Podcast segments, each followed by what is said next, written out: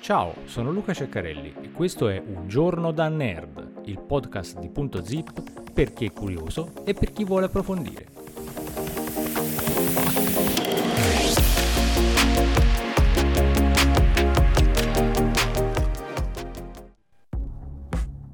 Puntata 102 di Un giorno da nerd, benvenuti.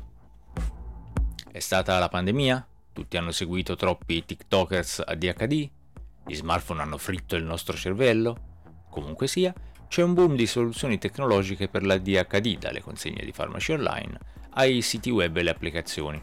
Ricordiamo che la DHD è la sindrome da deficit dell'attenzione. C'è sicuramente qualcosa in giro, secondo una ricerca, infatti, nel 2020 circa 366 milioni di adulti in tutto il mondo presentavano sintomi persistenti di ADHD. Gli adulti con ADHD perdono in media 22 giorni di produttività all'anno. Fra il 2003 e il 2011 gli Stati Uniti hanno registrato una crescita del 42% delle diagnosi di ADHD infantile. Il settore della salute mentale, di cui la DHD fa parte, è decollato un paio di anni fa. Secondo dati di Dear Room, nel 2021 i venture capitalists hanno investito 1,4 miliardi di dollari nel settore della salute mentale in Europa, ma l'anno scorso gli investimenti si sono ridotti a 354 milioni di dollari a causa della crisi generale. Tuttavia c'è ancora molta attività. Hello Self, con sede a Londra, mette in contatto i pazienti con terapeuti autorizzati e copre una serie di condizioni di salute mentale, tra cui appunto la DHD.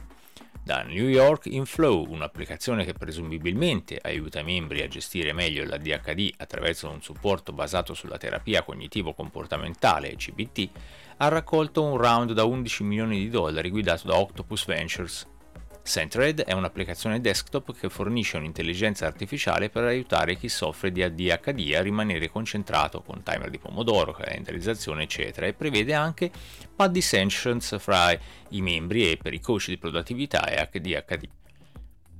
Numo, startup di origine ucraina, è un'app per adulti con ADHD che permette di giocare con le attività quotidiane e ottenere supporto. Helios ha ottenuto un round da 7 milioni di sterline per espandere la sua piattaforma nel Regno Unito. E ora c'è anche Sidekick, che si presenta come un browser per la produttività.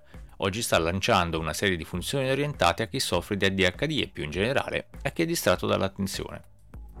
Sidekick ha fatto parte della coorte di Y Coordinator nel eh, 2020 e nel marzo 2021 ha raccolto 2 milioni di dollari in un round guidato da Cleaner Perkins. L'azienda sostiene che gli utenti affetti da DHD hanno notato un miglioramento significativo dopo aver utilizzato il browser. Il browser utilizzato su, basato su Chromium è stato fondato da Dmitry Pushkarev, dottore di ricerca in biologia molecolare a Stanford e, e ex dirigente di Amazon e lui stesso affetto da DHD. Ma come funziona? Per eliminare le distrazioni il browser incorpora AdBlock 2.0, un timer per la modalità focus disabilita tutti i suoni, i badge e le notifiche per un periodo di tempo selezionato o indefinito. Un task manager organizza la giornata. C'è un timer pomodoro incorporato. Sostiene inoltre di funzionare tre volte più velocemente di Chrome, il che a quanto pare è importante per chi soffre di ADHD. È sufficiente dire che ha una serie di altre funzioni che uccidono la distrazione, tuttavia è impossibile elencarle tutte in questa sede.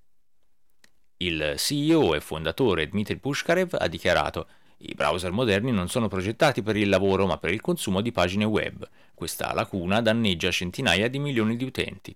Siamo convinti che ridurre la distrazione del web riduca l'ansia e aumenti la qualità del lavoro e della vita delle persone.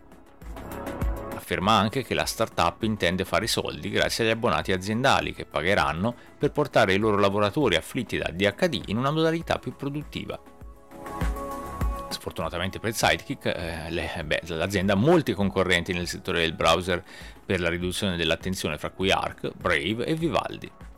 Detto questo, l'attenzione di Sidekick per la DHD potrebbe fargli guadagnare una nicchia preziosa, soprattutto vista l'apparente pandemia di persone affette da DHD.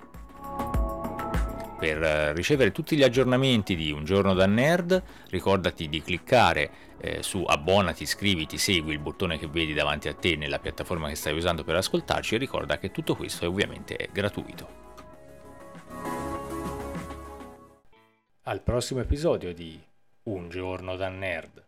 Segui Punto Zip, la cultura in un piccolo spazio, su Facebook, su YouTube e sul nostro sito www.zip.net.